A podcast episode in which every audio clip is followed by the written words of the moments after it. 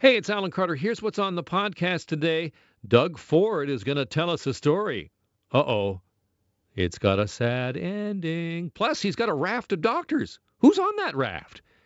Plus, we're going to look into not criminally responsible on the first day of the Alex Minassian trial. What does it mean? And Jackson Proskow joins us from Washington, D.C. Will Donald ever concede? Let's get to it. Welcome, welcome, hello, please come on in. Move all the way to the right. No smoking, no flash photography, please. Please take your seats. We are about to get underway. What I am going to have for you is an incredible show here, and this show is going to illuminate for you precisely what is going on in the province of Ontario when it comes to managing the pandemic and where we are right now. So if you could please please take your seats. Please. And if you would switch off your phones, it's always some clown. Always some clown with a ridiculous ringtone, like a duck quacking or something in the middle of the show. Stop that. Now, all right. I'll set the scene for you. Down front, we have an orchestra pit, and in there, a Greek chorus. And on the stage, as the curtain goes up, a single spotlight on our lead performer. Doug Ford, the Premier of Ontario, takes the stage. You have, you have a second? I'm going to tell you a story. I have a second. Doug Ford begins with a story. And he tells a story about a constituent who had contacted him about their sick dog. And they couldn't find a vet. And so Doug Ford, the Premier of Ontario, leaps into action. And this is how Doug Ford wraps that story up. They were able to euthanize her dog, and I'll, I'll do anything for animal lovers and animals. And that's just one one quick story of, of how everyone's pitching in. Well, that was unexpectedly grim. The chorus down front says, what, what happened to the dog? Let me just tell you, as a, a kind of a general rule I have, this is the Turner and Hooch rule I have. Uh, by way of background, by the way, not only do I host this radio program, but I'm also the anchor man here on Global News. Cannonball! And the Turner and Hooch, rule, of course, apply, comes from that great 80s film, with Tom Hanks, where Hooch, which is the dog, dies in the film. And the film does terrible at the box office. And you know why? You don't kill off the dog. So the Greek chorus begins by telling our performer on the stage, maybe next time let the dog live. Quick aside, as anchorman, Turner and Hooch rule here. You know, we love stories in Toronto about raccoons. Don't we just love them? Don't we not? Do we not? Every time you know somebody snaps a pic of a raccoon in a Tim Hortons, I swear I actually read that story on the news just last week. Oh, it's a raccoon in the Tim Hortons. Is he getting a double double, Rocky? Mm. We love these stories. Well, recently there was a story about a raccoon that had got down to track level on the TTC, and wouldn't you know it, the, the raccoon goes right onto the subway car, and a bunch of people video it on their phones, and they post it, and oh, it's adorable. And we send a reporter out, and the reporter does a whole story about it, and it's just, oh, it's adorable. And then at the end of the story, the reporter says, unfortunately, the raccoon was injured while being captured and had to be euthanized and put down. Back to you, Alan.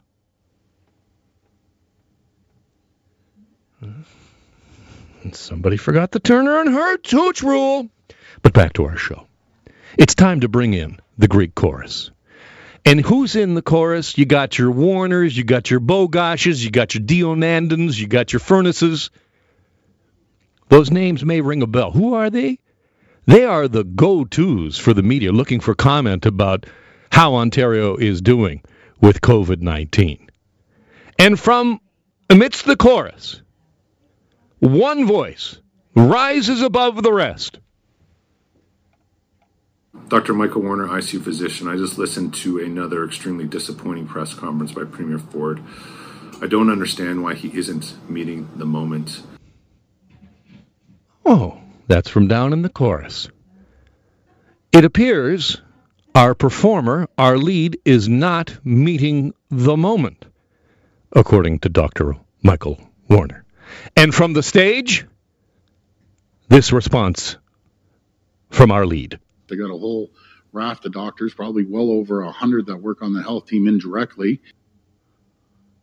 Doug Ford has a whole raft, a raft full of doctors. Yeah. Take that, chorus. You're down there. I'm up here with my raft. Now the chorus calls back. Who is on this raft? Let's hear from them because I haven't heard from any physician, scientist, epidemiologist, or anyone that I respect publicly declare that his framework makes any sense.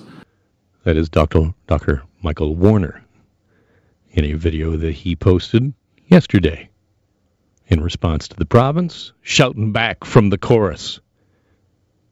Well, now, which doctor to believe here? Who do you put your faith in? You want to talk about the doctors up there on the raft or down here with the chorus? I, am just not going to get into one doctor versus the other. We have some of the best docs in, in the entire country working with us, and I'm going to listen to the docs that uh, that I talk to in our, our health table. My doctors are better than your doctors. Hey, my raft is superior. We're up here on the raft. You guys are just, I mean, I mean, the Titanic is going down. And let me just say, you guys are all jack. You know what I mean? You have, you have a second? I'm going to tell you a story. Oh, does the dog die at the end? Now we know all about who Doug Ford is and who he stands for and, you know, what he represents, his politics, and all of those things. That's all out there on display, and I mean that in a good way because we we we know who Doug Ford is.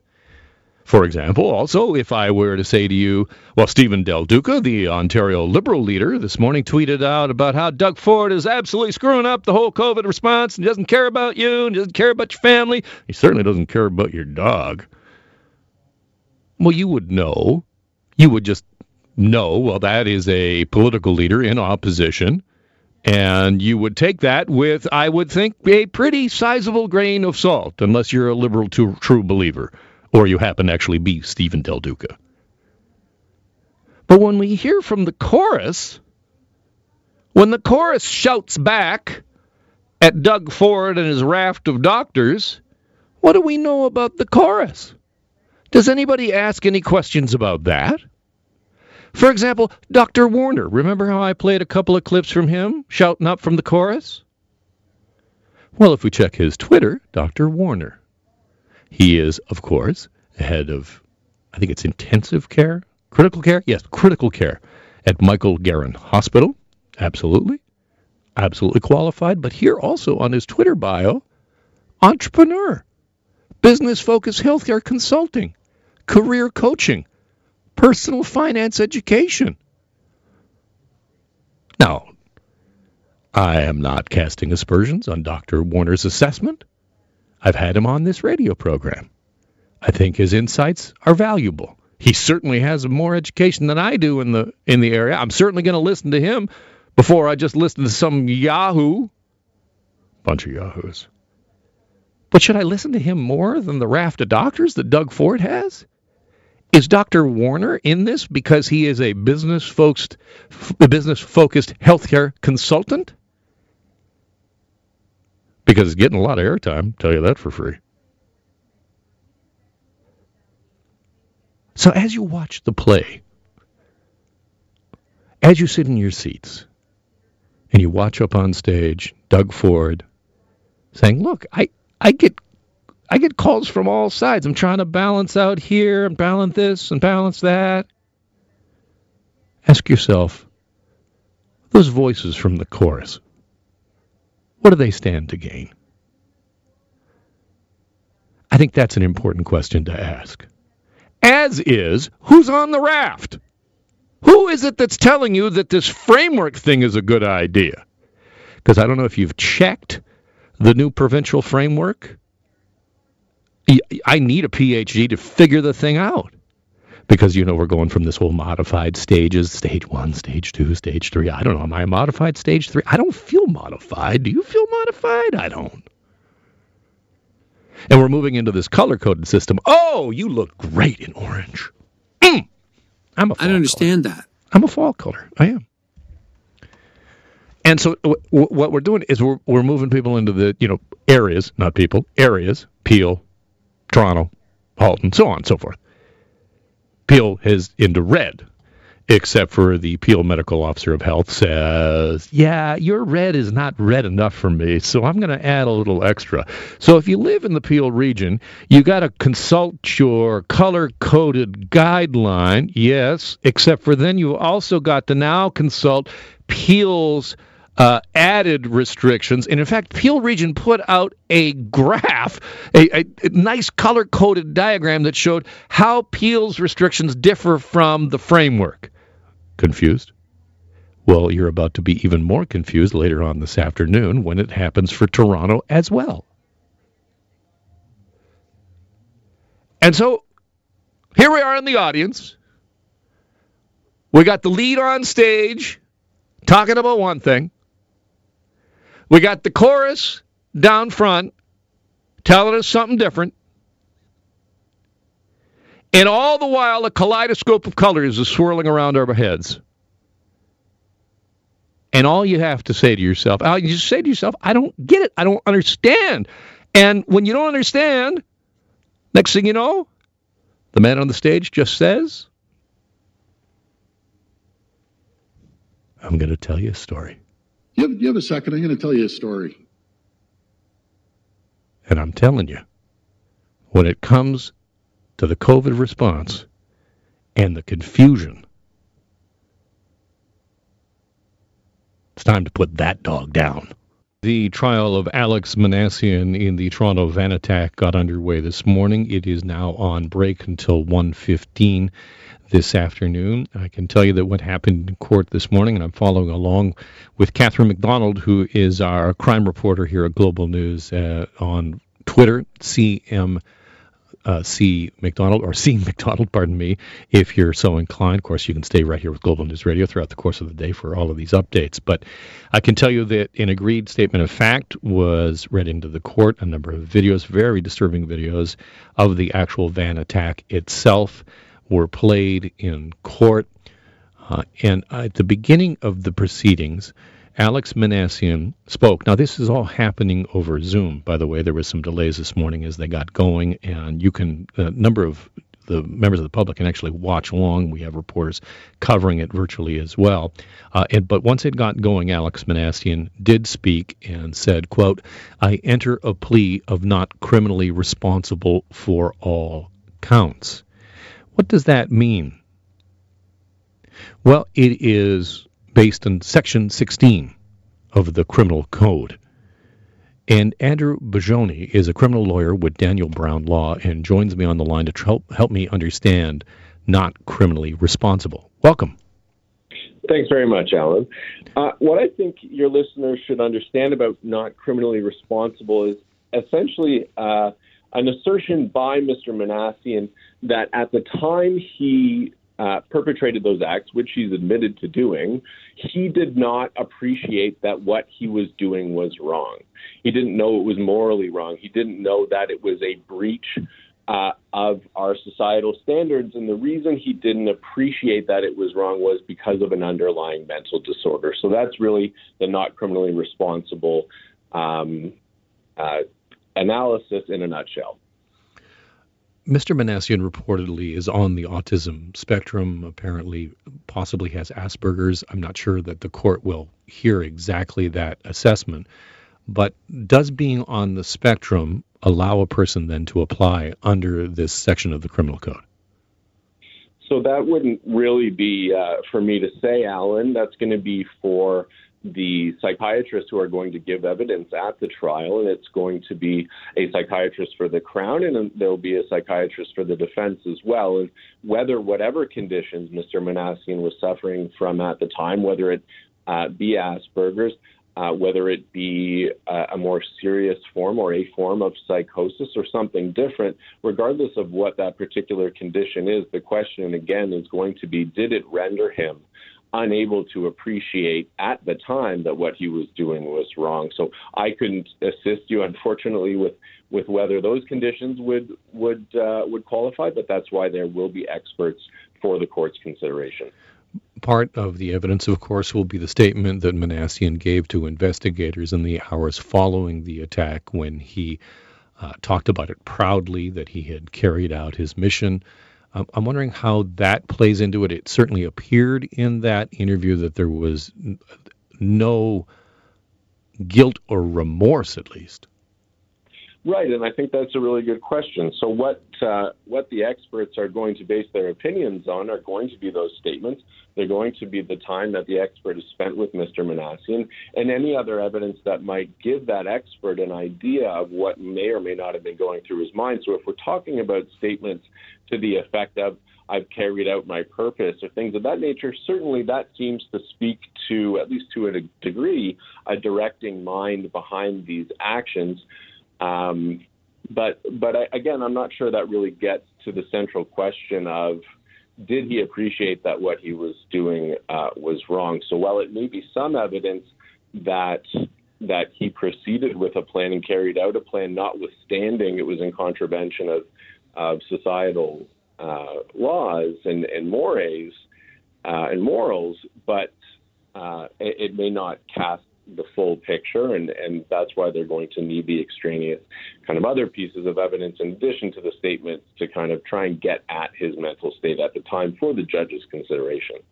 Not criminally responsible is uh, controversial for the public. I think you know a lot of people think that that's a, a way to get out of you know serving hard time or you know facing up to uh, your responsibilities. Give me a sense of how high of a bar it is legally. Yeah, I think, Alan, that that's somewhat of a, a misperception on the public's part. And the reason that is, is because uh, it's a foundational principle of our criminal law that we only punish people uh, if they're morally responsible for their actions. So, the same way that our criminal law relieves people uh, of responsibility if they were asleep uh, at the time they committed an act or if they strictly did something by accident, the same kind of principle applies in that someone who's found to be not criminally responsible, um, because they were unable to appreciate that what they were doing was wrong, they don't have the same type of agency over their actions as someone who who did know what they were doing was wrong and proceeded anyways. And to to answer your question, that the judge is going to need to determine whether Mr. Minassian has proven on what's called a balance of probabilities, so 51% to 49%, um, whether Mr. Minassian has proven and, and fulfilled his burden of showing that he didn't appreciate that. So the evidence is going to need to be quite cogent and I think persuasive to get Mr. Minassian into that position. So by no means is it an easy hurdle to cross. Obviously, the judge is well aware of how serious this is and, and is going to scrutinize the evidence uh, from the psychiatrist very carefully. So certainly not um, a shoe in for Mr. Minassian by any stretch. So uh, the court will be determining um, Mr. Minassian's mental state at the time of the incident. I'm I'm wondering. This is something that I just really haunts me about this case is we know that Mr. Minassian posted uh, a post on Facebook in the hours prior to the attack. We also know that he was inspired by the incel movement and that he had uh, stumbled across, across this on 4chan and some other uh, boards of social media boards.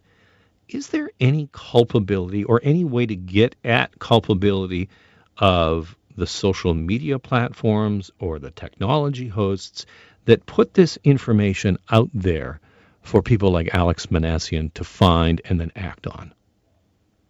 Yeah, I, th- I think that's a very interesting question. Certainly won't be the focus uh, of the trial, but I do think we've seen uh, certainly considerable debate in the uh, in the past months and years about the responsibility of big social media companies like Facebook, like Twitter, uh, things of that nature. And we've seen uh, Facebook try and rein in some of the more insidious um, conspiracy theories, QAnon, whatever whatever you want. So they, there seems to be a movement towards taking a bit of responsibility for the content on those platforms.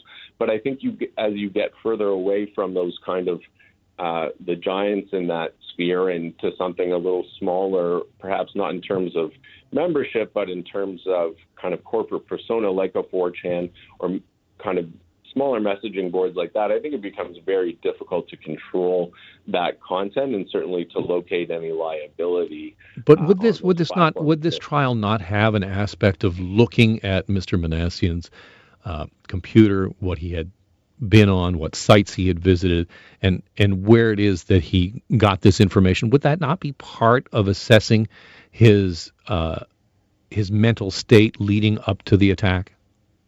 Yeah, I, am not sure, Alan. I think that's a good question. Uh, certainly, there's no dispute that he did these things, and, and there's no dispute either of, of his motivations. So the relevance of, of where he came into those ideas, where they germinated, uh, et cetera, I'm not sure uh, is is so much the focus. I think the court's really going to be interested uh, in the psychiatrist's opinions of, you know, in view of all of the evidence, including what he may or may not have contributed on those message boards, whether it kind of tends to show that that he did know what he was doing was wrong and proceeded anyways, or whether this was kind of uh, more in line with something he was completely oblivious to and felt uh, conversely kind of authorized or uh, or able to do, notwithstanding that we all believe it to be wrong.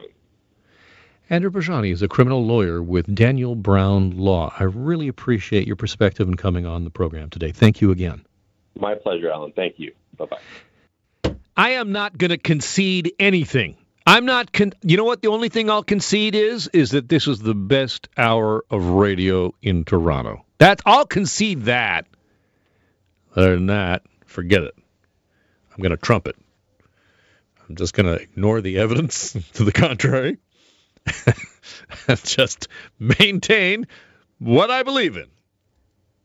Even as he refuses to concede the election, sources are saying that Donald Trump is expected to announce this week he's forming a leadership political action committee to run again in 2024.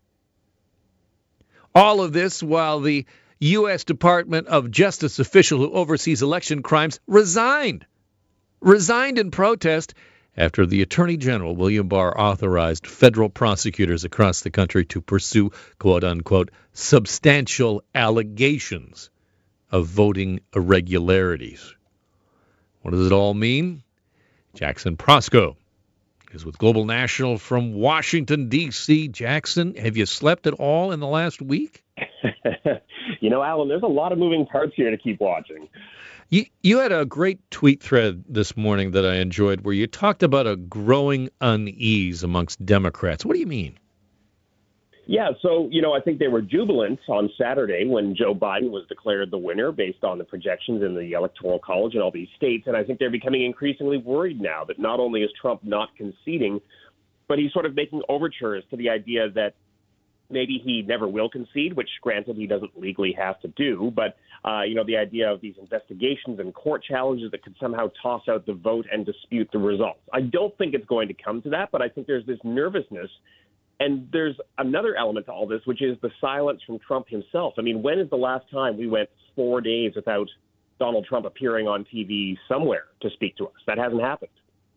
Yeah, I think a lot of people are, are wondering about that, but I'm often reminded of a quote that I, I think Politico had it in the in the wake of the 2016 election, where some wag said, you know, we we constantly, you know, thinking that Trump is playing three dimensional chess and he's just eating the pieces. That it's not really a strategy.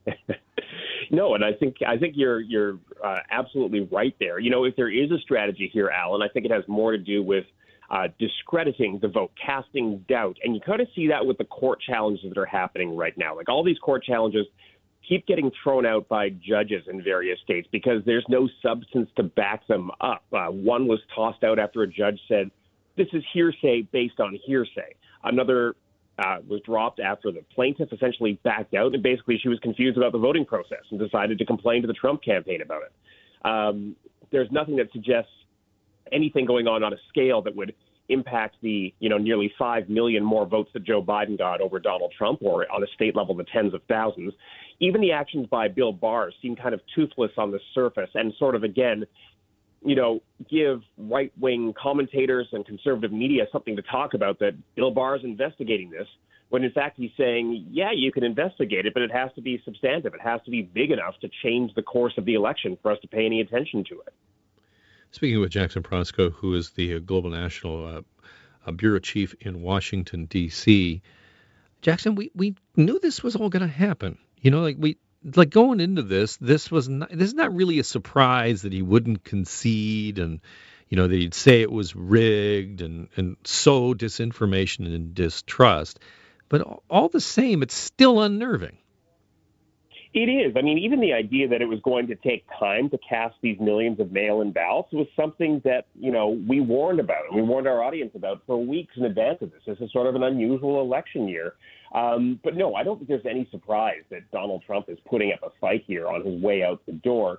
Uh, and I think that sort of speaks to the strategy from the Biden camp here, which is to ignore this. I mean, they are not breathing any oxygen into Trump's claims of massive voter fraud, not only because there's no proof, but they don't want to find themselves in a situation where it's a he said, he said, and then that sort of creates some sort of false equivalency. When there's no proof to back this up, what's the point of acknowledging it? Let Trump be Trump, let him bluster, and just sort of move on. And you have to wonder if that's what's enraging the president more than anything, that the world is moving on without him.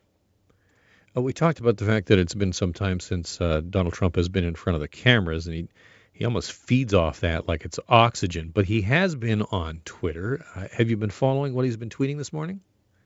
Yeah, I mean it's you know more of the same. It's the election was stolen, fraud here, fraud there. This state did this wrong. It's nothing of substance. And uh, you know, despite the president's words, I look more of the words of those around him, the people who are actually trying to bring forward these court challenges yesterday, uh, Ronna McDaniel, who's the uh, chairwoman of the Republican Party, and Kayleigh McEnany, who is the White House press secretary but is acting in her quote unquote personal capacity for the campaign right now, held a press conference. And again, they said, you know, there's all this voter fraud out there. They provided no evidence, and they said the evidence was that the media should dig into it.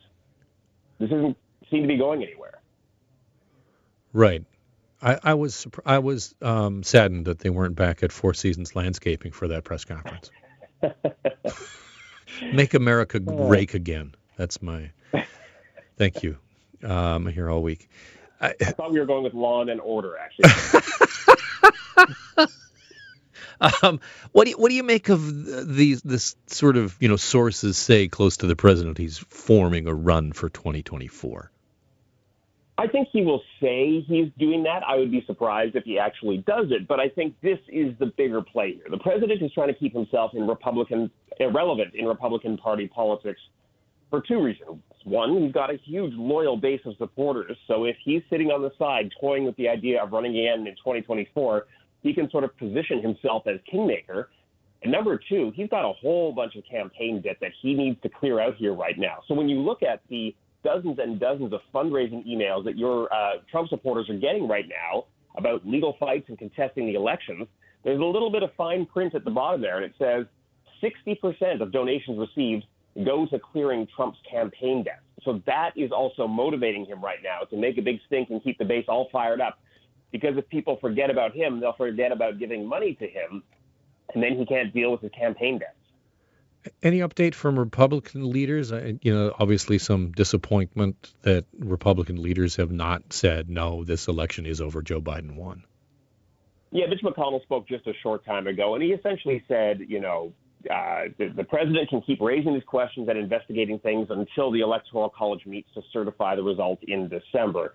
Uh, that leaves Republicans in the awkward position of uh, not acknowledging Biden's victory when people like Turkish President Erdogan, who's a close Trump ally, now have come out and done it. So has Boris Johnson. And so this is a very strange game Republicans are playing. But you also have to remember we are headed for two runoffs in the Senate in the state of Georgia in January, which will decide who controls the Senate. So again, playing the long game here, Republicans are just trying to keep Trump supporters all fired up, all motivated, because it's all going to come down to Georgia. Jackson Proskow, always great to have you on the program. Just stellar work over the past week or so. I hope eventually things calm down and you get a chance to get some sleep. hey, if you want to put in a word with the bosses upstairs, feel free. Thanks, Alan. Thanks, Jackson. Thanks, Jackson. Jackson uh, is uh, misinformed about my influence to the bosses up above. Coming up, speaking of the boss, coming up is uh, Doug Ford. Uh, Doug Ford will be speaking as usual at one o'clock, and he's going to be joined today by John Tory, and that is interesting because we're waiting for Toronto, of course, to announce whether or not will it will impose extra restrictions beyond what's going to happen on Saturday as uh, as we move to this colors coded system and out of modified stage two. It is so complicated. I'd need another hour to explain it to you. Really, I would. But the bottom line is, is what the province has decided to do is put up what it's calling a framework and then allow individual jurisdictions like Toronto, like Peel, to then decide and fine tune. So now you have your color code. What co- what color am I today? Oh, I'm a slight puce. That doesn't seem healthy, but I'm in puce. But uh, I look under the there's no puce section. I just like saying that. Periwinkle. How about periwinkle? I look under the periwinkle section Let's uh, give this it, a shot. Well, hang on. Well, you know, there are a lot of colors in the rainbow, Doug. And and you look at it, and that's a framework. But then you have to, from there, you have to go to your own individual area where you live. For example, in Brampton, yeah, sure, you might be in, you, you know, you might be in coral. That's a color. You might be in coral, but it says that in Peel you still can't get married, for example not well, you can get married. You just can't have a reception. Breaks my heart. That's I know. It'd be sad. Who's going to throw the rice? Yeah, and so you have in that particular area then another subset and what some of the health experts who are not on the health table have said to the premier is that doesn't make any sense, my friend. And just this morning, the prime minister was holding a press conference and he said something a little cryptically. He said, you know, cases are going up and I urge premiers and mayors to do the right thing. Who's not doing the right thing? Always do the right thing. That's the truth, Ruth. That is the podcast for today. Don't forget to catch the Alan Carter Show weekdays beginning at noon.